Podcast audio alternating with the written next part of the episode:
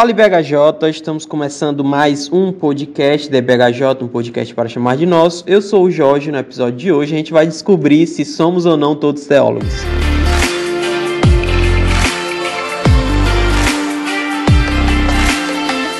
Hoje a gente vai falar aqui um pouquinho sobre a nossa área, né, teologia, mas antes da gente entrar no nosso episódio, a gente vai para os nossos tradicionais recadinhos.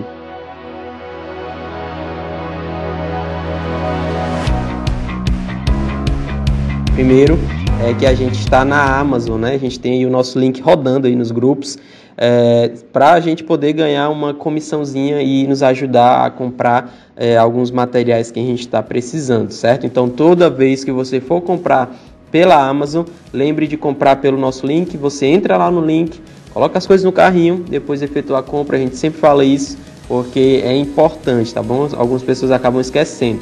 Você não pode colocar as coisas no carrinho e somente depois é, entrar no link, tá certo? Você precisa entrar no link primeiro, depois coloca as coisas no carrinho e aí efetua a sua compra, certo? Assim a gente vai estar tá ganhando uma comissãozinha e você não vai estar tá pagando, obviamente, nada mais por isso. O segundo recadinho é que a gente está é, nas redes sociais, né? No Instagram, ali postando, tentando é, é, utilizar mais vezes, né? Esse ano, ano passado, a gente utilizou bem menos. E graças a Deus é, tem, dado, tem dado certo, a gente tem comentado mais, tem utilizado mais e tem sido uma ferramenta bacana também, tá, tá bom? Então você sempre que vê lá alguma postagem, é, curta, compartilhe, comente e é, enfim, faça o episódio chegar a mais pessoas, certo? Segundo é que a gente também está no nosso WhatsApp, né? A gente deu uma migrada aí do é, Telegram para é, o, o WhatsApp. E porque lá é uma ferramenta assim, mais utilizada, as pessoas acabam tendo mais contato, então a gente achou melhor ir lá para o WhatsApp e deixar as discussões para lá, certo? Então, é, se você quiser, a gente sempre quando está postando sobre o episódio, a gente coloca lá o link para você poder entrar no grupo e ali é mais um espaço onde a gente pode comentar sobre os episódios, a gente pode sugerir temas, sugerir é, é, pessoas, né, para falar sobre os, os determinados temas e tem sido um espaço também bem bacana, tá bom? Mas sem mais delongas, vamos para o nosso episódio.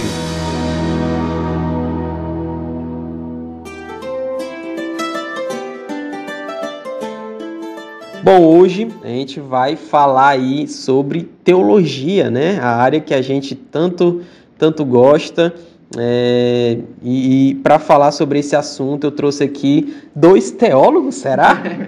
Que é o nosso querido irmão Douglas. Seja bem-vindo, irmão, mais uma vez. Muito obrigado, irmãos. É muito importante, né? Esse podcast é, assim, uma honra nós podermos estar contribuindo com o conhecimento dos irmãos, né? Mas o outro teólogo, ele é teólogo e psiquiatra, psicólogo aí, do que me você achar melhor, nas áreas, né? Que é o nosso querido irmão Elias, participou bastante aí de muitos episódios aqui com a gente, sempre tem nos ajudado. Seja bem-vindo, irmão. Olá, irmãos, aqui é o Elias. Estou é, muito feliz de estar de volta aqui no, no podcast. É o primeiro episódio que eu estou participando esse ano, como o Jorge falou, né? Eu sou psicólogo e aspirante a teólogo. É psicólogo, pode dizer, não, né? Eu sou psicólogo. É teólogo isso. Vai depender da discussão daqui de hoje, é, né? Mas, enfim, né? Aqui, a discussão aqui vai gerar e a gente vai tentar chegar numa conclusão. Legal. Discussão é sempre bom, né? Pois vamos lá, né? Eu queria começar perguntando, né, é, sobre o que é teologia, né? A gente vai falar é, se todos os crentes eles precisam ser é, teólogos, mas é, primeiro é preciso a gente é, saber o que, que a gente está falando sobre teologia, ou o que, que a gente entende sobre teologia. Então, o que é teologia? É, a primeira coisa que a gente pode estar analisando do, do conceito de teologia é dar uma olhada na própria palavra. É... Ou a palavra completa de teologia, ela é feita pelo sufixo do logia, né? Que, como os irmãos devem perceber, está presente em muitas outras áreas de conhecimento, né? Como a biologia, como a antropologia. E esse primeiro elemento do theo, que significa Deus. Assim como na biologia significa bio, que significa vida. Então, na biologia a gente pode entender como o estudo da vida. Na antropologia, como o estudo do homem. E na teologia a gente pode entender de forma muito geral como o estudo de Deus. E aí a gente já pode entrar na nossa primeira discussão que a gente estava tendo aqui no, nos bastidores, né? Que é essa questão de teologia. tanto crentes quanto não crentes podem ter alguma noção do que, que é Deus, do que, de como elas se relacionam com Deus. E aí a gente pode até ficar se perguntando, teologia é só para crente? Só crentes produzem teologia? Só crentes pensam teologia? É exatamente isso. E aí essa questão da teologia, né, ela já vem de muito tempo, né? Nós não somos os primeiros a fazer teologia. A igreja, em toda a sua tradição, tem... E aí, inclusive, né, a igreja abriu as academias, né, abriu os primeiros, é, as primeiras faculdades, e aí essa teologia vem sendo feita há muitos anos, né? Nós temos aí como os principais representantes, desde antes da Reforma, né, tem Santo Agostinho, São Tomás de Aquino, todos esses homens que produziram conhecimento profundo, né, Atanásio, todo esse pessoal profu- é, produziu muito conhecimento. E aí, quando chega a Reforma, e foi aqui o que eu pesquisei, que os teólogos reformados, eles definiram, em suma, que teologia é o conhecimento sobre Deus. É o estudo sobre Deus, mas também o conhecimento sobre Deus. E é exatamente esse o ponto de debate que nós estávamos tendo aqui, né, já. Então, acho que deu para ficar claro, né, que teologia a gente entende como um estudo é, de Deus ou estudo sobre Deus. Aqui, eu acho que é importante a gente pontuar uma coisa que eu considero necessária. A gente só pode estudar Deus porque ele se deu a conhecer. Vocês concordam comigo? Ou seja, ele, a gente só pode saber sobre Deus ou estudar sobre Deus porque ele, de alguma forma, ele se revela ali às suas criaturas. No caso, ele se revela a nós. Vocês concordam com isso? É exato, porque o próprio Senhor, né, falou isso, que ele disse assim, somente o Filho conhece o Pai. E só conhece o Pai quem o Filho quer revelar. Então, o ponto é exatamente sobre isso. É, ele, ele se revelou a nós, ele decidiu se revelar, porque senão, como é que nós vamos nos aprofundar em Deus, conhecer a Deus, somente com a revelação dele próprio, né? Vou deixar aí para eles me conhecerem um pouquinho, né? É, Agostinho, ele traz um exemplo muito bom para falar sobre essa questão da própria revelação de Deus. Ele vai trazer um exemplo de que se, se a gente, com a nossa visão perfeita, fôssemos colocados numa sala cheia de objetos lindos, mas essa sala estivesse completamente escura, nunca que a gente ia conseguir é, enxergar o que o que está presente naquela sala, né? A gente está aqui na, na nossa sala do podcast e eu estou aqui com meu óculos para corrigir minha visão, mas se aqui tivesse tudo escuro, eu não estaria vendo o que está ao meu redor. Então, isso fala muito para a gente sobre o quanto Deus se revelou. Ele colocou é, as condições físicas, cognitivas, para a gente entender ele, mas a gente só pode entender até o ponto em que ele se revela. Por isso que tem tantas coisas de Deus que são mistérios ainda para nós e vão continuar sendo. É muito interessante que o Agostinho traz muito isso. Eu acho que pela vida que ele teve, né, de, dessa... traz muito isso da revelação de Deus. As pessoas, né, que ele diz, feriste-me, então eu te amei, né? Então, ele traz muito, é um teólogo que traz muito isso para nós sobre como Deus quis se revelar a nós e como nós devemos buscá-la através dessa revelação, né?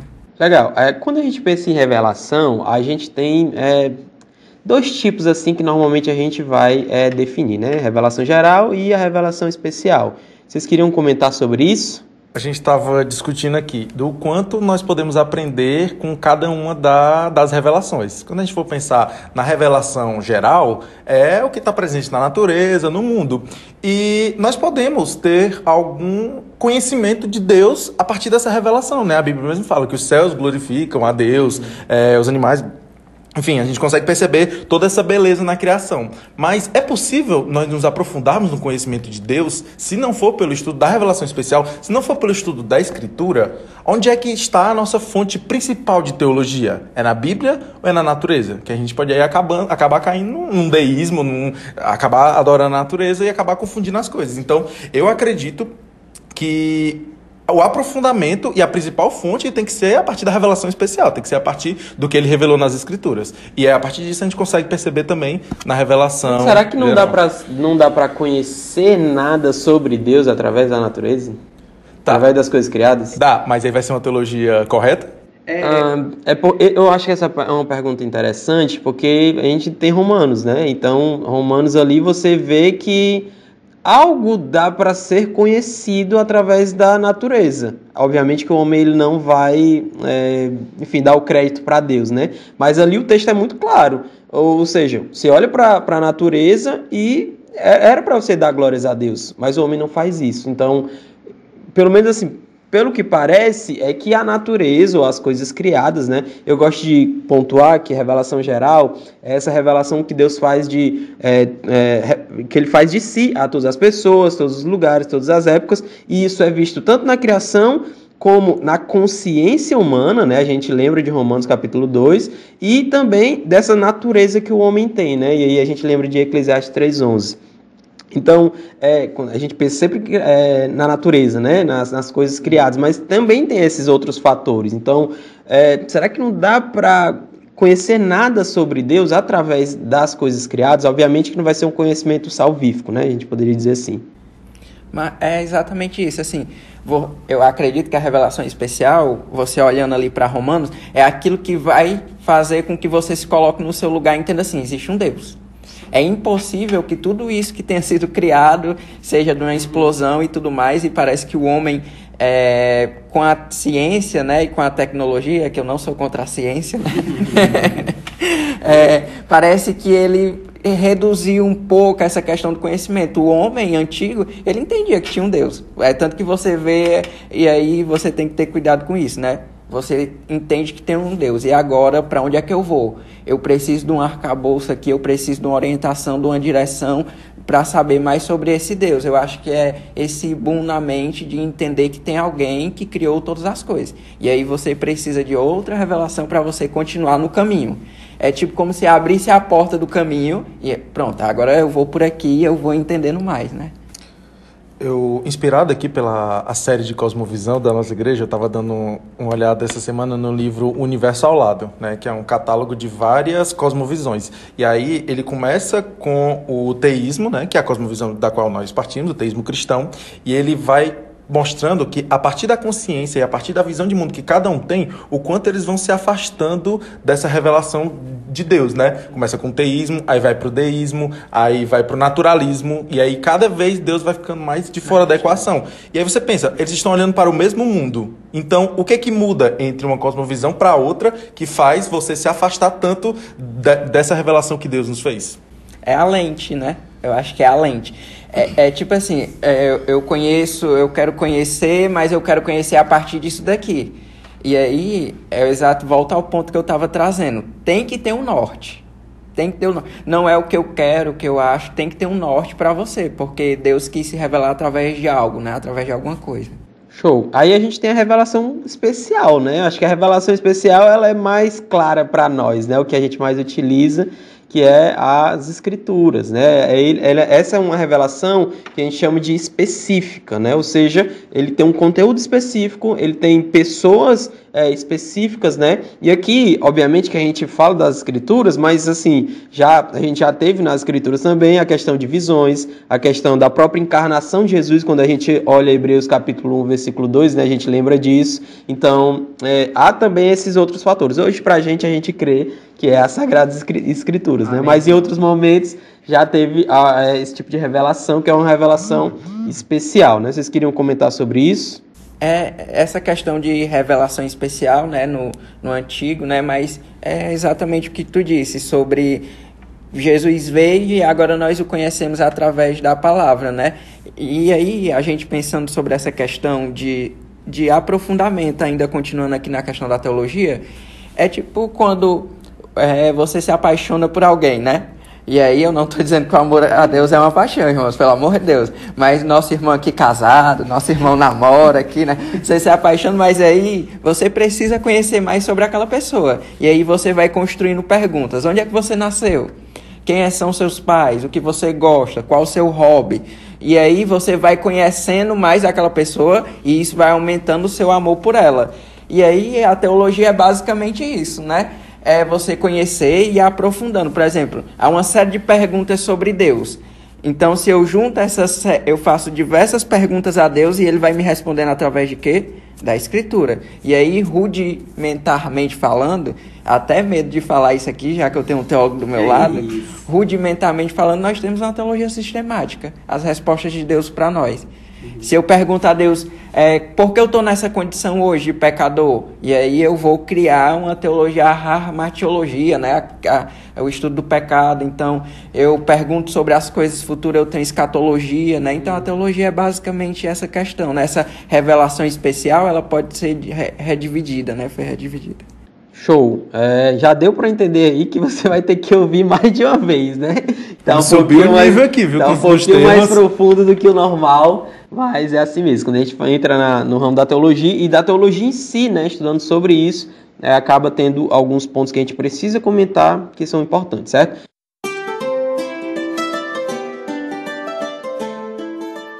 Então, acho que deu para a gente entender o que é teologia. Obviamente que, enfim, tem muito mais coisas. É um, um, um ponto também, né? Quando a gente pensa em teologia, é, é necessário que a gente entenda também ele como... É, vocês acham que a gente poderia dizer que ela, de certa forma, é uma ciência também? Ou seja, como ciência também, ela acaba tendo métodos, ela acaba tendo é, características que a gente não pode fugir disso? Ou vocês... É, enfim, vão definir aqui é, essa teologia simplesmente como ah, tô pensando sobre Deus, refletindo sobre Deus, isso já é teologia? Eu acredito que é, porque hoje as pessoas entendem que ciência só existe a ciência médica. Não existe só a ciência médica. Pronto, essa é uma pergunta importante, porque quando a gente lida com outras ciências, é tipo assim, ah, eu, eu tô com dor de cabeça, receitei um, eu mesmo fui lá e comprei, pronto. Né, eu sou um médico agora, algo desse tipo. Então, é. Tem algumas características importantes aqui, né? Então, vocês veem dessa forma. Por que que com a teologia a gente é mais aberto, né? A gente não trata com tanta como as outras ciências. É, eu não vejo como um...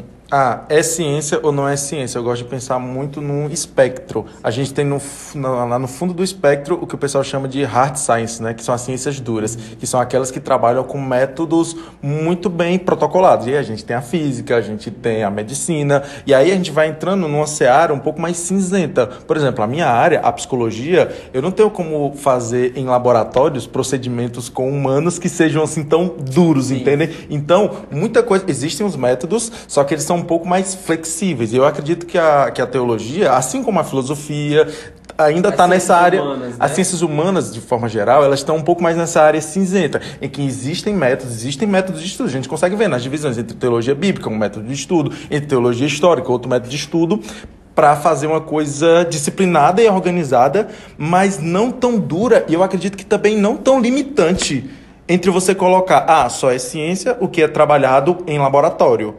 Quando a ciência, se você for levar o sentido da palavra, como conhecimento, é, pode acontecer de forma também, dessa forma um pouco mais flexível, vamos dizer assim. É porque, se nós formos ver, é exatamente o ponto que eu trouxe, não, ciência só é o que o médico diz. E, e a partir daí você olha tudo, mas não é. É como o meu óculos, né? Eu sem óculos não enxergo muito bem, nem com... É, eu nasci com uma visão meio defasada, né? Pecado, pecado. É, mas... Mas aí só é o que o médico diz, só é o que aquele especialista diz e tal. Mas não, a ciência é exatamente isso, é um espectro de conhecimento em várias áreas, né?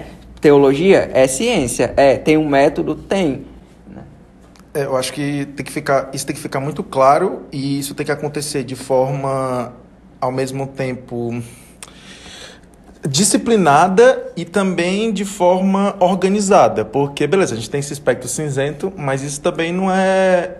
Vamos dizer assim, é, não estou abrindo aqui um precedente para avacalhar, vamos dizer não, assim, né? Tipo assim, é, ah, eu, acho... a minha teologia é essa que funciona e é a que vai ser aplicada na minha vida não, e se eu quiser eu... vai ser aplicada para a igreja. Eu acho que tem uma palavrinha que é importante, que é o contexto, entendeu? Sim, então, por exemplo, você está na academia, você vai ter uma rigidez maior dos métodos, entendeu? Não vai ter como você fazer, chegar na academia e fazer teologia de uma forma responsável. Tem muito mais é, questões que você vai precisar é, lidar com isso. Agora, você está numa conversa com seu amigo sobre Deus, né? Obviamente que não vai ter métodos ou algo desse tipo de uma forma, pelo menos, mais rígida, né? Ou seja, vai ser, por conta do contexto, algo mais tranquilo ou simples, né? Informal. Então, é...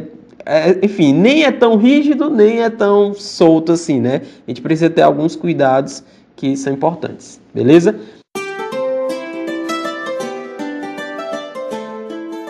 Segunda pergunta que eu coloquei aqui, né, é o que é ser um teólogo, então? Essa pergunta também ela é importante. Por exemplo, eu me formei no ano passado, eu e o Rafa, a gente se formou no ano passado. As pessoas acham que a gente se formou, pronto, somos teólogos. É assim mesmo que funciona? Recentemente eu vi no Instagram da igreja e não estava mais lá seminarista Jorge, estava teólogo Jorge Henrique. Eu brincadeira, fiquei assim, brincadeira. Eu, eu fiquei... Eu que, coloquei que fique bem claro. Que moral, viu? Não, ele me chamou pra cá, eu quase não vi. Eu fiquei só eu. É, mas assim, é, a gente está tentando trazer de, do, o quanto mais geral para trazer um pouco mais específico para o contexto da igreja. E se a gente for pensar ao pé da letra no que a palavra teologia nos diz... sobre o conhecimento de Deus, então todo aquele que pensa, que conhece alguma coisa é, sobre Deus, é, isso é ser um teólogo, assim, de forma super geral. Então, se eu tenho uma... Lato senso, poderíamos dizer assim, né? É, se eu tenho uma concepção sobre Deus, eu tenho a concepção de que um parente meu é, faleceu.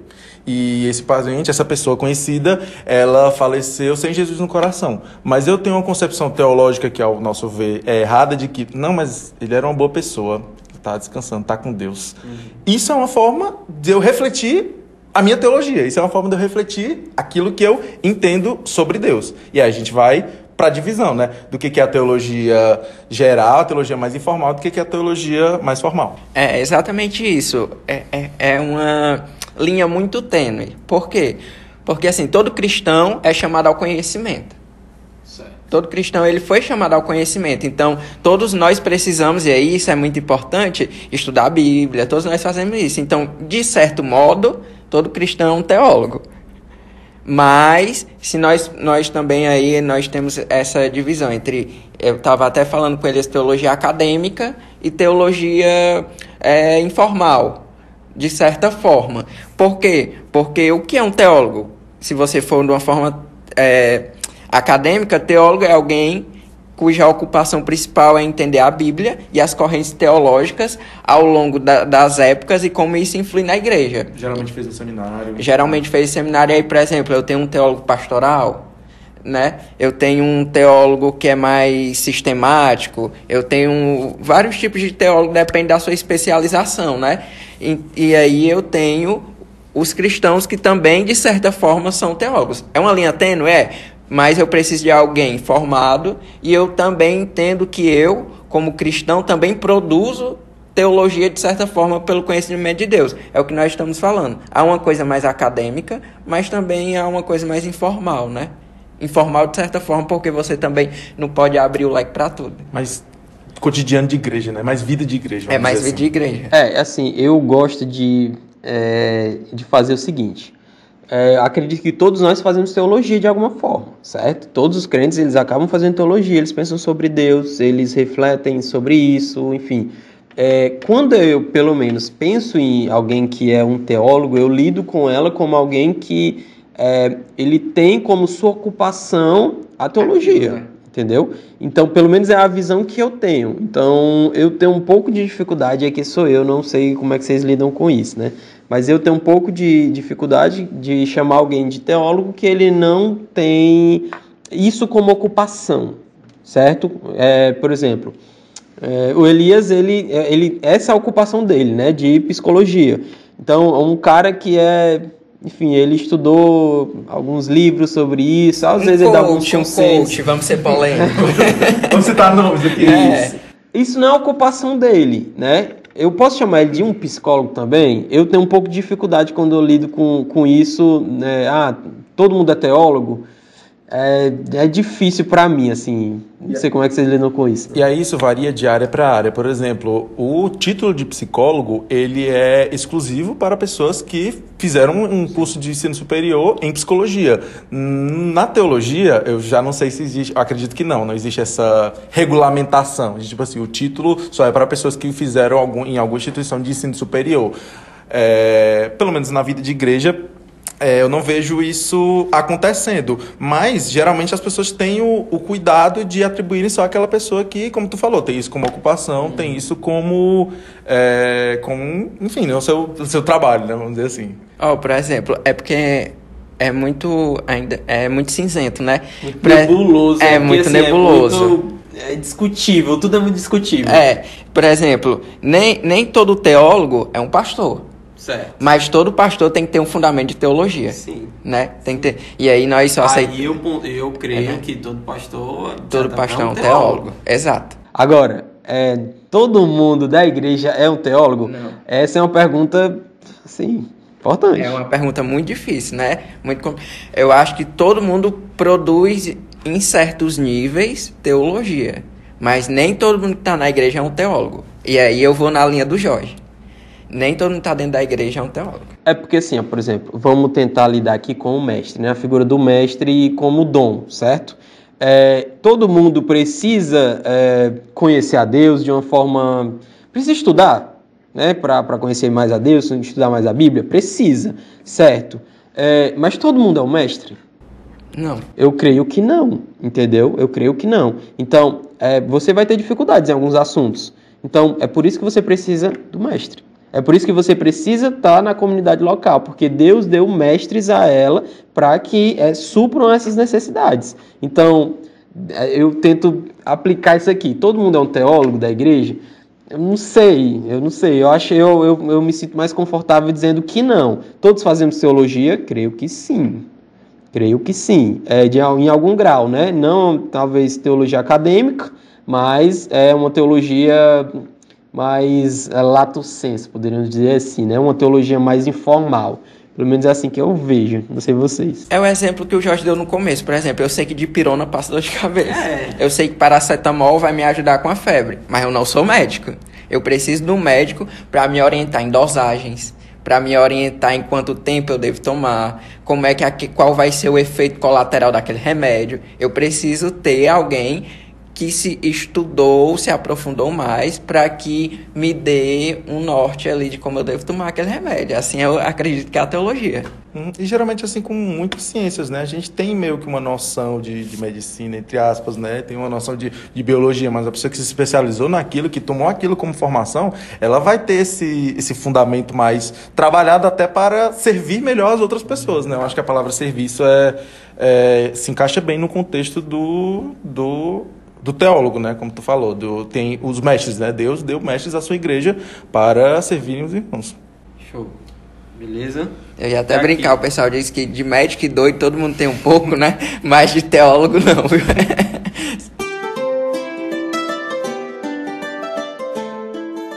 Pronto, né, acho que deu pra gente entender o que é teologia, ou pelo menos, né, muitas dúvidas ficaram, com certeza.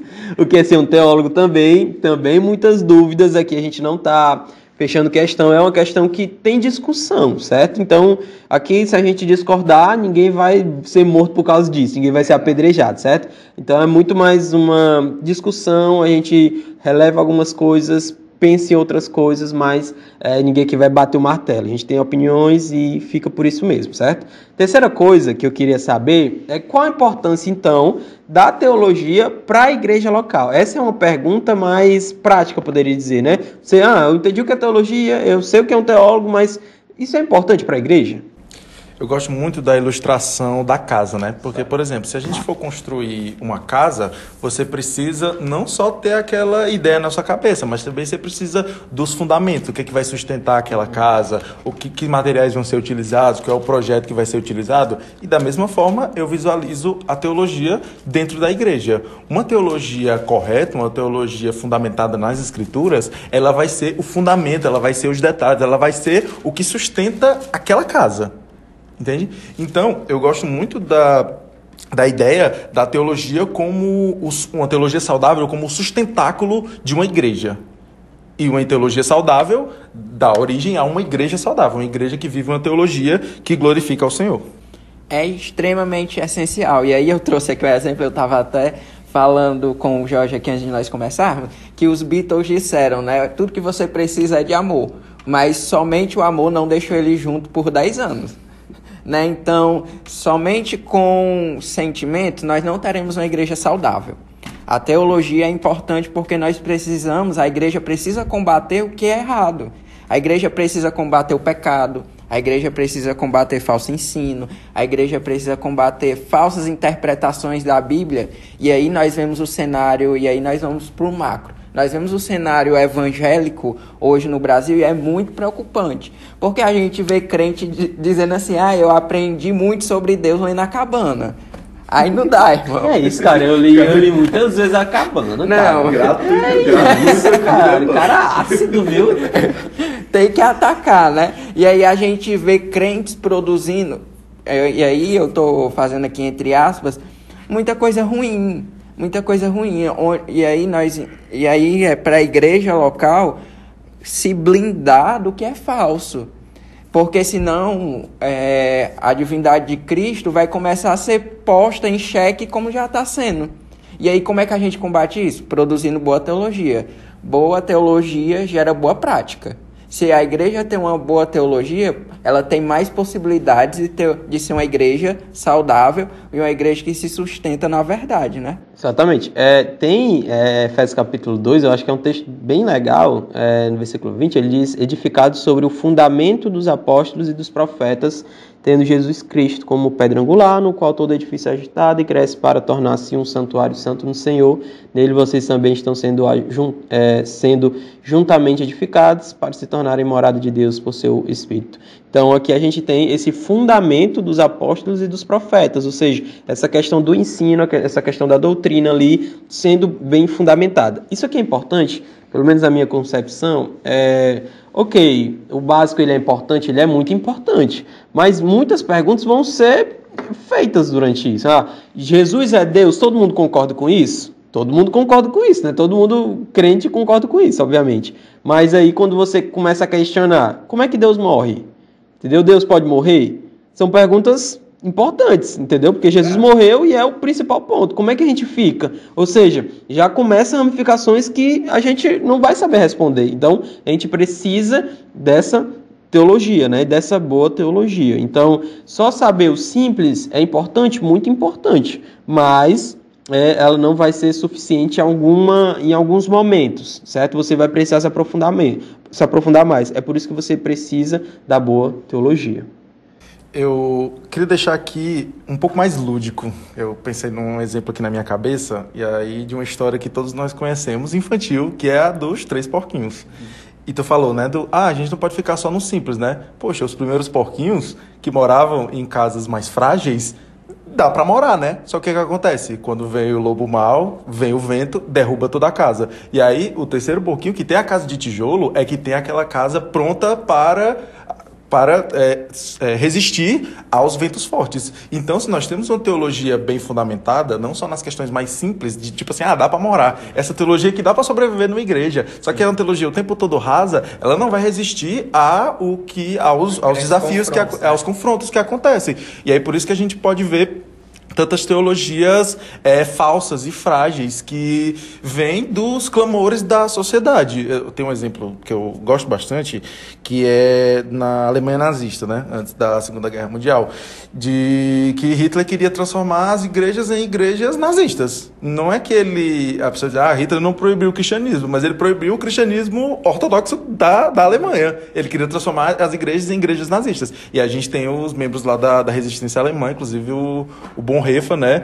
É, e algumas pessoas outras que não re, que resistiram a essa teologia falsa. E hoje a gente pode ver de outras formas na nossa sociedade. Ah, uma teologia de movimentos sociais, uma teologia que atende aos clamores dessa parcela aqui da sociedade. A gente pode observar teologias falsas de seitas e tentando atacar a igreja. E se nós não tivermos isso bem fundamentado, é, bem sólido, a igreja pode acabar é, caindo. Por isso que essa é a importância da teologia para a igreja local. É interessante, né? Porque no versículo vinte e dois ele diz, nele vocês estão, estão, estão sendo juntamente edificados para se tornarem morada de Deus. Então, há um progresso aqui, né? Há uma caminhada. E eu lembrei da pregação de ontem do pastor Davi, que ele disse, beleza, você é fraco. Ok, ninguém pode ficar né, lhe recriminando, né? Mas você precisa crescer. Então, o fraco ele precisa crescer, ele precisa ser edificado. Então, é um progresso aqui, entendeu? Você não pode parar. Ah, beleza, você é fraco aqui e a gente precisa respeitar, né? O, o, os outros precisam respeitar, mas você precisa crescer. Você precisa se fundamentar, você precisa se desenvolver, porque no momento ruim, na dificuldade, como o Elias falou, você não vai conseguir ficar de pé. Você vai fraquejar e você vai cair. Não tem para onde ir. Os fortes precisam abdicar e os fracos precisam querer crescer, né? Porque senão vai ter um, um desequilíbrio, né? Tipo assim, poxa, esse irmão tá é fraco aqui há tanto tempo nessa mesma questão e a gente tá aqui abdicando, abdicando, abdicando e não ocorre esse crescimento. E aí eu lembro do, do exemplo que tu trazia, né? Quando tu era nosso professor, né? Dos jovens. Hoje em dia ele subiu de nível, né? Subiu de nível. Abandonou o jovem. Mas eu não posso mais ficar aqui nos jovens, é, né? Antes, de, antes dele ser teólogo, ele era nosso professor da E B D. É, e aí... Já foi humilde, irmãos. E aí o Jorge gostava de dar um exemplo que era o quão estranho é um cristão que está há cinco, dez anos na igreja sem apresentar crescimento na, na vida com Deus, no, na leitura da Bíblia, no conhecimento de Deus. Então, é uma coisa que deve estar presente na igreja local para cada membro, né? Porque na igreja... Né? E é como em tudo na vida. Só aqui um parêntese, o, o Elias trouxe o exemplo dos três porquinhos. Como estamos falando de teologia, é muito importante porque você sempre tem que ter cuidado com o lobo, viu, irmão? Falando de teologia, sempre tenha cuidado com o lobo. E aí é como em tudo na vida, irmãos. Em tudo na vida eu preciso crescer, eu preciso progredir. É, por exemplo, será que o que um médico lê hoje é o mesmo que ele lia cem anos atrás? Será que são os mesmos procedimentos? Não dá para continuar do mesmo jeito. Porque na teologia a gente sempre continua assim, parece que é menos importante a igreja, a gente crescer, aprender mais sobre Deus.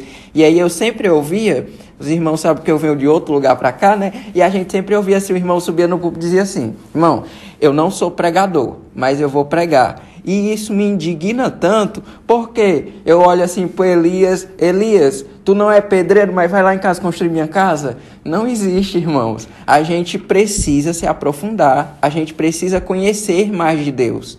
Eu quero sempre conhecer mais de quem eu amo. E isso é lógico, então eu preciso me aprofundar mais. Eu não posso ficar estagnado no mesmo lugar para sempre. É tão triste quando você vê uma pessoa que você conhece na fé há dez, quinze, vinte anos, ela está sempre dando os mesmos exemplos, sempre nos mesmos, rodando em cima dos mesmos textos, e não cresceu e não produziu nada. Crescimento gera produção, e nós como crentes precisamos ter produção de bons frutos. E eles só se geram quando nós crescemos mais e mais, né? E a igreja de Deus, né, cara? Assim, é, pelo menos eu fico muito... É, reflexivo, assim, né? Quando eu, não, quando eu não entrego tudo aquilo que eu deveria entregar, entende? É, você, na sua função na igreja, você vai ser... Você, você foi chamado por Deus, sabe? E se você foi chamado por Deus, você precisa dar o seu melhor. Você precisa é, desenvolver, né? Você precisa crescer. Então, você precisa entregar o seu melhor. Você não pode entregar qualquer coisa. Então, no, no seu emprego, se você é um cara que não entrega aquilo que é para ser entregado, você vai... Enfim, vai ser demitido, não tem para onde ir. Mas na igreja, tudo bem, eu continuar da mesma, co- da mesma forma, né? Continuar no mesmo nível, sem crescer, que nem, sem querer é, me aprofundar. Aí foi, esse foi o ponto que eu quis levantar na aula, né? É, cara, qual foi a última vez que eu parei e pensei, cara, eu vou crescer na minha leitura bíblica dessa forma aqui, vou tentar atingir esses, esses objetivos, atingir essas metas, a minha vida de oração, vou tentar atingir isso aqui, vou tentar crescer. Será que a gente tem pensado sobre isso? Entendeu? Então, quando a gente pensa em teologia na igreja, ela é fundamental. Então, se você não é, quer conhecer mais sobre o Senhor, se você não quer, é, é, enfim, se desenvolver mesmo, né, que esse é o ponto que a gente tem tratado aqui, É, cara, vai chegar um dia ruim e você não vai conseguir ficar de pé. Não tem pra onde ir, entendeu? É nesse momento que você vai ser posto à prova. Você não vai ter nada, né? A única coisa que você vai ter é você e Deus, entendeu? O que, no que, que você vai se agarrar? Eu lembro muito do pastor Tiago falando que você precisa ter o texto na sua mente. Por quê? Porque no momento ruim é, é no que você vai se apegar. Cara, eu tô fazendo isso daqui por isso. Entendeu? É por causa de Romanos capítulo três, versículo tal. Então, é, é essa convicção que a gente precisa, sabe? Essa, essa, essa, esse conhecimento que a gente precisa. No momento ruim, é, vai, você vai ser posto à prova e você não vai ter nada. Entendeu? Você não vai ter nada. O que você vai ter é unicamente a palavra do Senhor. E eu acho, e aqui eu estou lembrando, que a gente não pode ser um crente medíocre. É, diante de, se nós olharmos para a Bíblia e para toda a história da igreja. Eu lembro aqui de Hebreus dois que ele diz assim, vocês estão rodeados por uma nuvem tão grande de testemunha né? Você não pode ficar parado no mesmo lugar quando você tem toda essa história, tudo que esses homens fizeram, enfrentar exércitos, um homem só, fizeram coisas grandes através do poder de Deus. Por quê? Porque se empenharam em buscar mais de Deus. E aí você vê na história da igreja, se você for buscar, homens que influenciaram a arte, que influenciaram tantas, né, os estudos, academias, foram homens que impactaram o mundo. E aí, como eu, e aí a gente vem de uma sociedade que tem esse pensamento mais raso, né? Infelizmente, né, nós vivemos uma sociedade tem, e isso, infelizmente, influi na igreja, né? Eu não posso ser um cristão medíocre olhando para trás. A gente vive olhando para os exemplos do passado, de grandes homens. Como eu posso ser um cristão que pensa tão pequeno, tendo um Deus tão grande? Né? Um Deus que, que produz conhecimento e mais. Deus decidiu se revelar para nós através da letra. Então, acho que Ele quer que nós estudemos um pouco mais, né? O que o Jorge estava falando do, do momento de dificuldade, né? Eu gosto muito de uma, uma ilustração que eu até que me trouxe foi o, o André, né? O nosso irmão André. E aí ele vai falar do, se eu não me engano, é do John Bunyan, que é autor do, do Peregrino, né? Se eu não me engano, de que... Esse não vai criticar não, né? Não, não, por favor, né? Esse daí... de que se cortassem as veias dele e o seu, o seu sangue jorraria é, escritura, né? Jorraria palavra. E se cortassem o nosso sangue, irmão, se é, cortassem a nós e nos apertassem a ponto de nós sangrarmos, o que que jorraria das nossas veias? Será que jorraria escritura? Será que jorraria conhecimento, é, de, conhecimento de Deus? Será que jorraria relacionamento com Deus? Ou jorraria coisas supérfluas, coisas da sociedade, concepções falsas de Deus, enfim, okay? No momento do aperto, porque eu posso ter aqui essa casca de entender, de teologia, de estar aqui na igreja e tal, mas o quanto eu sou provado pela, pela escola da vida, vamos dizer assim, né? O John Stott, se eu não me engano, ele diz, é o seguinte, que ele diz que no, no último dia, as redes sociais servirão testemunha contra nós. Porque nós sempre dizemos que não temos tempo, mas nós estamos lá no Instagram, no WhatsApp, horas e horas e horas, mas para produzir mais de Deus, para acrescentar mais de Deus, parece que não é tão importante assim, né? Show! E aí a gente entra na nossa última pergunta, né? E é o tema do nosso episódio. Todos, é, todos os crentes precisam ser é, teólogos, todos os crentes eles têm essa necessidade, né, é, de, de ser, enfim, teólogos de fato? Como é que vocês lidam com isso? É, eu acredito que, e aí voltando para aquela nossa discussão, né, da teologia formal e a teologia na vida do, da igreja, né?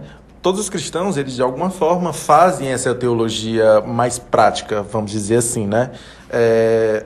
Da, da, da discussão que a gente teve, eu pensei num, numa ilustração de que é, por exemplo, se você está participando de uma discussão sobre futebol, né? Está participando de uma discussão sobre futebol, você precisa ter o conhecimento necessário para participar daquela discussão, né? Não pode ser, você está falando sobre futebol e tem um irmão que só entende de vôlei, a, a coisa fica um pouco desconexa. Mas nem todos que têm esse conhecimento para participar dessa discussão vão ser jornalistas, vão ser comentaristas, né? Que nem a gente tem é, o Renato e o Sami aqui da igreja, né? Nem todos vão trabalhar com isso de forma profissional. Do mesmo jeito, todos nós precisamos de algum jeito ter esse conhecimento de teologia, ter esse conhecimento das escrituras. Nem todos vão ser é, teólogos profissionais por formação, mas nós precisamos ter isso é, na nossa vida de igreja e na nossa vida é, em comunidade. Então, eu acredito que, que esse conhecimento, esse aprofundamento nas escrituras, ele é muito importante para a nossa vida, né? Já que a nossa fonte principal é, vai ser a Bíblia. Não é a nossa única fonte, né? A gente estuda teologia por livros também, por artigos, a gente estava comentando aqui, mas todos esses livros e artigos são baseados na Bíblia. Então a gente tem a, a letra, como o Douglas falou, como é, fonte principal. Eu estava vendo um vídeo sobre... Um, ele tá um pastor falando, né, sobre... É a importância de nós termos essa teologia na nossa vida. Que ele diz que quando você lê um comentário bíblico, quando você lê alguma coisa assim, esses teólogos ajudam a traduzir a riqueza do texto bíblico. Porque às vezes a gente passa aqui pelo texto e você não tem conhecimento da época, não tem conhecimento histórico, não tem tudo isso baseada aqui em nós, e aí você vai ler o texto de uma forma mais rasa. E aí você pode até cair no erro. Né? Então, quando você lê alguém que produziu algo, você vai, o seu olho vai brilhar mais, porque você vai ver a riqueza que aquele texto tem. E aí, por exemplo, o Novo Testamento, a maior parte é composta por Paulo. Paulo era um homem de um conhecimento assim extremamente profundo, e nós hoje estamos, temos um lapso temporal, e se você não tem alguém que lhe ajuda nisso, né, você não pode ver o texto como ele realmente é. E é muito importante essa, o hábito de ler a Bíblia, de estudar a Bíblia e de nós termos alguém. E mais, irmão, se você... Alguém um dia chegou para mim e me disse assim, Douglas, eu sempre fui alguém que gostei de ler muito, disse assim, Douglas, me indica um livro para eu ler sobre teologia e tal. Aí eu perguntei assim para ele, manso como sempre eu sou, né? Ele perguntei assim para ele, quantas vezes você já leu a Bíblia? Não, nenhuma. Então para que tu quer ler outro livro, cara? Então eu preciso ter a Bíblia como base, como a minha base firme, e aí eu posso me aprofundar em outras coisas, né? E aí eu vou me aprofundando. Por quê? Porque ela sempre vai ser o meu suporte. Sempre vai ser o suporte para que eu traga mais, acrescente mais conhecimento sobre ela, né? Show. É, eu, eu penso assim, parecido com vocês também. Nem todo mundo é, vai ser um teólogo, né? Dentro da igreja, principalmente. Nem todo mundo tem essa aptidão, nem todo mundo tem, eu poderia dizer, né, lidando aqui com o teólogo como um mestre, nem todo mundo vai ter esse dom, é, mas ao mesmo tempo todo mundo precisa se desenvolver e, e, e ter essa, esse conhecimento de Deus, né, essa teologia, como a gente está falando aqui, é, no seu coração, e tendo um alvo mesmo, né, de crescer, de, de conhecer mais o Senhor. Isso é importante para a sua vida. Mas lembrando, né, nem todo mundo vai é, seguir essa carreira na teologia, teologia aqui como, é, o teólogo aqui como esse cara que tem, né, é, esse cara como é, é, método de vida, né, ele vai, enfim, viver para essa área. Então, acho que nem todo mundo, mas a gente necessita desses caras, sabe? E, e aqui é um ponto importante aqui, né? Ah, a gente vai ter muitas dúvidas durante a nossa vida, certo? E é por isso que Deus, ele dá mestres à igreja, exatamente para que essa lacuna, ela seja suprida. Por exemplo, nem todo mundo, nem todo crente vai saber grego, por exemplo. Nem todo, nem todo crente vai saber grego. Quem, o cara quem... se gaba assim na frente, não, não dá, né? Ah, se eu soubesse, ah, se eu soubesse. Mas é, Deus dá mestre à igreja para que esses caras, eles possam fazer esse trabalho que não é visto, né? E ele seja dado. Por exemplo, é, ah, enfim, a gente tem muitas traduções na Bíblia, mas pouco a gente conhece sobre os caras que é, trabalharam para traduzir. Os tradutores a gente não conhece. Se eu conhecer dois, eu conheço muito. Eu sei que o Saião trabalhou muito nessa questão, mas outro. De Almeida, né? Enfim, você não tem outro, você não, você não conhece esses caras, entendeu? E a gente tem uma infinidade de traduções. Aí, enfim, se a gente, se a gente tira a importância desses caras, como é que a gente ia poder traduzir um texto de dois mil anos atrás? E, a, e eu vejo, hoje eu vi, e aí eu já vi algum tempo, muitas críticas a teólogos de gabinete. Uhum. Ah, o cara é teólogo de gabinete e tal, não sei o quê. Não que a vivência de igreja não seja importante, e é. Eu acho que todo cristão ele tem não que estar anula, inserido na igreja. Né? Mas uma coisa não anula a outra. Uhum. A gente precisa de, desses caras para que estejam na produção ali, nos dando armas para nós lutarmos contra o mal. Eu, se a gente tem aqui quatro versões de Bíblia diferentes, é porque alguém se empenhou, perdeu noite de sono, estudou, para que a gente pudesse ter aqui um conhecimento mais sobre Deus. São homens extremamente importantes para nós, né? Exatamente, são fundamentais para a igreja. Gente, era isso, né? Feliz aqui, como eu falei, certo? É pesado, talvez é você pesado. Vai precisar escutar mais de uma vez, anotar aí, mas isso é bom porque a gente também está crescendo aqui no nosso podcast e tem sido muito legal, tá bom? É, digam aí as suas palavras finais, né? Considerações finais sobre essa temática. É uma temática importante, é uma questão também que levanta muitas discussões, mas é muito importante para a igreja. Eu quero só deixar uma frase final aqui do um artigo que eu li, que ele diz o seguinte, aquela pessoa que escreveu o artigo: o estudo da teologia é necessário e re- relevante porque nos ajuda a sermos mais ponderados e cuidadosos em nosso pensamento e discurso sobre Deus. O que você está pensando aí, irmão? Essa dúvida que você tem, você não é o primeiro. Nós temos dois mil anos de história de igreja, né? Então você não é o primeiro. Sempre vai ter uma resposta sobre a sua dúvida. Então você precisa buscar. Busque um dos teólogos da nossa igreja, né? Busque alguém que respondeu, alguém que é sadio, que está dentro da tradição da igreja e que respondeu essa sua pergunta de forma sadia. Deus deu teólogos para a sua igreja. Deus deu mestres para a sua igreja. Ele não deu mestres para o próprio instrução, ou não deu mestres, vamos dizer assim, individuais, para uma pessoa que não quer viver a vida de igreja, mas para ela aprender sobre Deus. Não. Então, o, o mais importante que a gente pode tirar dessa discussão é que teologia acontece na igreja, na comunidade. Mesmo que a gente está falando de teólogos um pouco mais acadêmicos, eles produzem para a vida de igreja.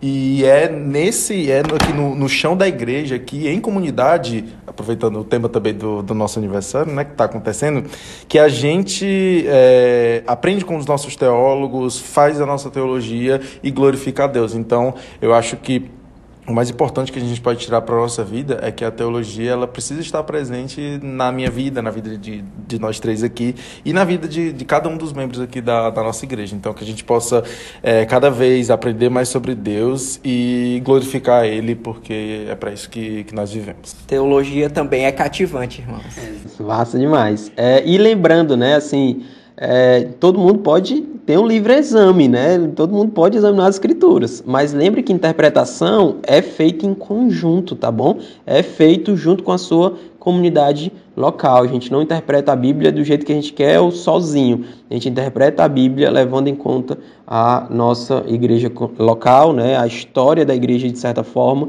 Então tudo isso precisa ser ponderado quando a gente pensa na interpretação. Então teologia é para a igreja local, é na igreja local que ela é feita. É, enfim, das formas mais profundas são as questões que são levantadas também na comunidade que é, faz com que os teólogos se empenhem em responder essas perguntas, né? Nem sempre a gente vai ter respostas, mas é, esse, esse, esse, essa desenvoltura, né, esse estudo vai acontecer exatamente por conta dessas perguntas. Gente, era isso. Agradecer demais a presença, a presença de vocês nesse sábado e, é, enfim, até a próxima, né? Até a próxima com mais um podcast. Tchau, tchau, gente.